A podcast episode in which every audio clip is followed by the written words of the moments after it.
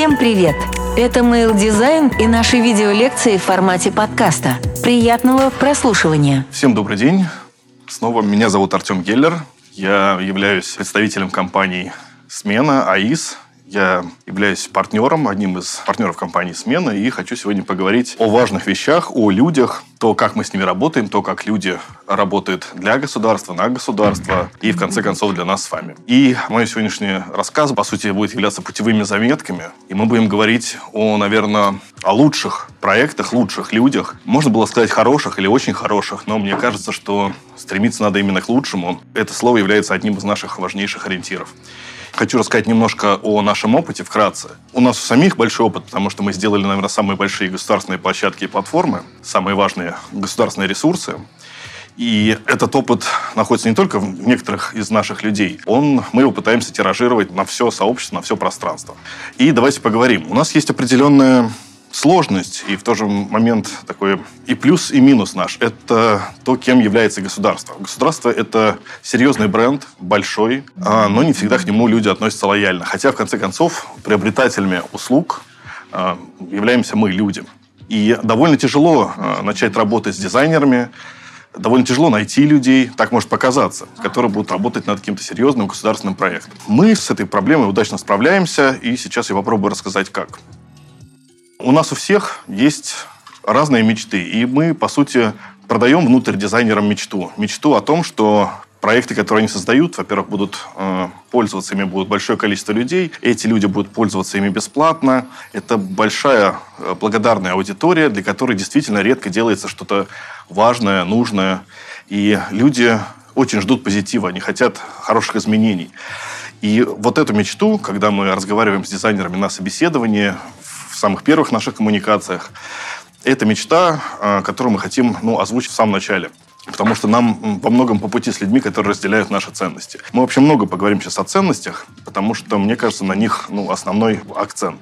Как мы подходим к команде, с которой мы потом делимся и нашими знаниями, инструментарием, своим опытом? А, безусловно, мы все знаем, что один из важнейших, а если не самый важнейший капитал компании, это люди, это те, те профессионалы, которые работают с нами, у нас, над нашими проектами.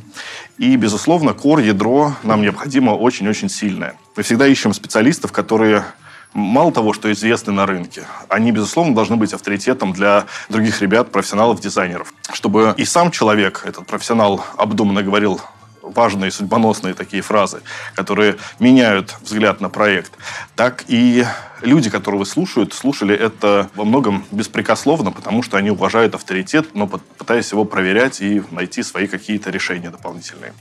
Но мы очень любим новичков. Новички – это люди, которые или совсем новые в индустрии, которые только появились. Мы ни в коем случае нельзя основывать свои продукты на, только на сильных людях, но с новичками нужно уметь работать. А, что мы делаем? А, очень часто, ну, практически всегда, новичков мы бросаем в, самый, в самую пущу событий, в самый бой. То есть новички всегда говорят с клиентами, в нашем случае это государственные органы, госучреждения. Это довольно сложный процесс, но мы его не боимся, потому что именно вот в таком ключе люди могут действительно очень быстро расти. И если говорить о, дальше о росте, я заметил очень важный момент в жизни, что рост дизайнера-профессионала, он происходит, когда есть ответственность перед сильными профессионалами, которые рядом. То есть даже вес проекта не всегда так важен, как э, сильные люди, которые работают с тобой ну, плечом к плечу. Это очень важный момент.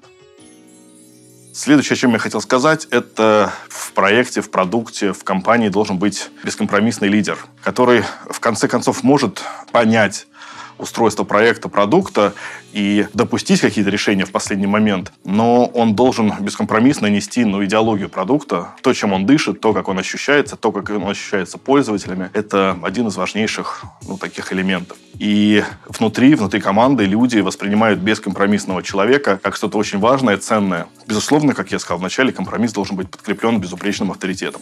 Важно создать у продукта и у команды образ. Образ открытый, образ доступный, образ, к которому хочется тянуться. И можно, конечно, бесконечно пылесосить рынок в поиске профессионалов разного уровня, но давайте подумаем, кого мы хотим получить. Мы хотим получить идеальный продукт, а люди, которые помогут нам его сделать, это люди, которые, безусловно, инициативные и заинтересованы. Инициативные и заинтересованные люди сами бесконечно находятся в поиске, и ищут ту команду, те проекты, которые им интересны. И именно поэтому необходимо открывать свои продукты для того, чтобы люди могли вас увидеть, найти и захотеть с вами поработать вместе. Поэтому в нашем случае все наши лучшие люди, они нашли нас сами, пришли к нам сами и работают вместе с нами. Есть еще один важный момент, который я хотел бы обозначить, это открытость. Открытость – это та сторона продукта и команды, которая очень многогранна. Открытость может быть информационная, да, можно рассказывать о своих продуктах, проектах, о тех платформах, которые вы делаете.